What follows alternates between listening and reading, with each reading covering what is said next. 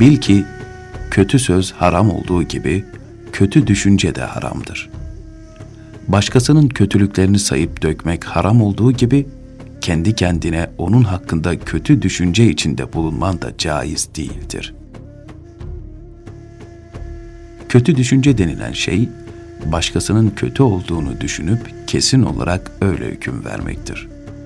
Böyle olmaksızın aklına gelen şeyler ve nefsin vesvese türü düşünceleri bağışlanmıştır. Burada yasaklanan, kalbin meylettiği, nefsin peşine düştüğü zandır.'' Bu konuda Allah Teala şöyle buyurmaktadır. Ey iman edenler!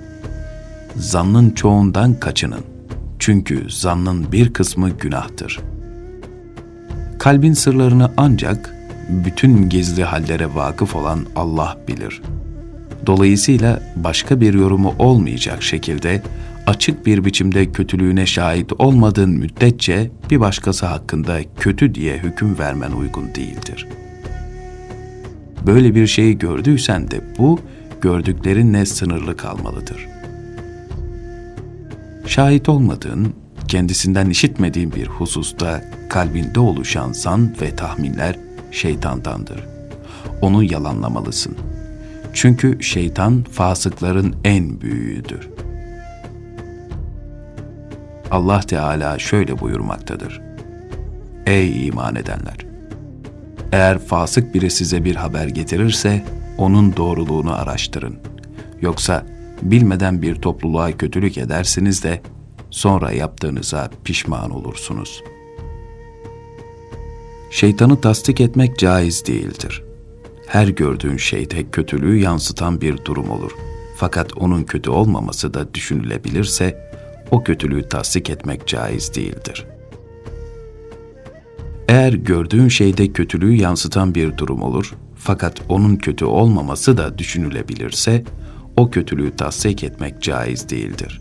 Çünkü fasık kişinin her ne kadar doğru söyleme ihtimali varsa da, onun haberini hemen doğru kabul etmen caiz değildir. Kalben bir insanın kötülüğünü tasdik etmek ve Müslümana suizan beslemek caiz değildir.'' Bu konuda Allah Resulü sallallahu aleyhi ve sellem şöyle der.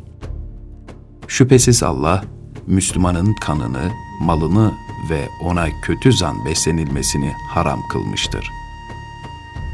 Bir malın birine ait olduğunu söylemek için ne şartlar gerekliyse, bir kimseye kötü diye hükmetmek için de aynı şartlar gereklidir.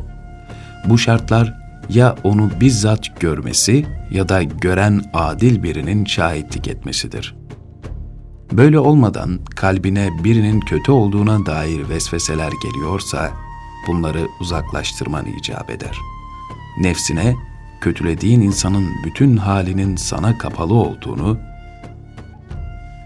gördüğün şeyin iyiye de kötüye de yorumlama ihtimali olduğunu anlatmalısın.''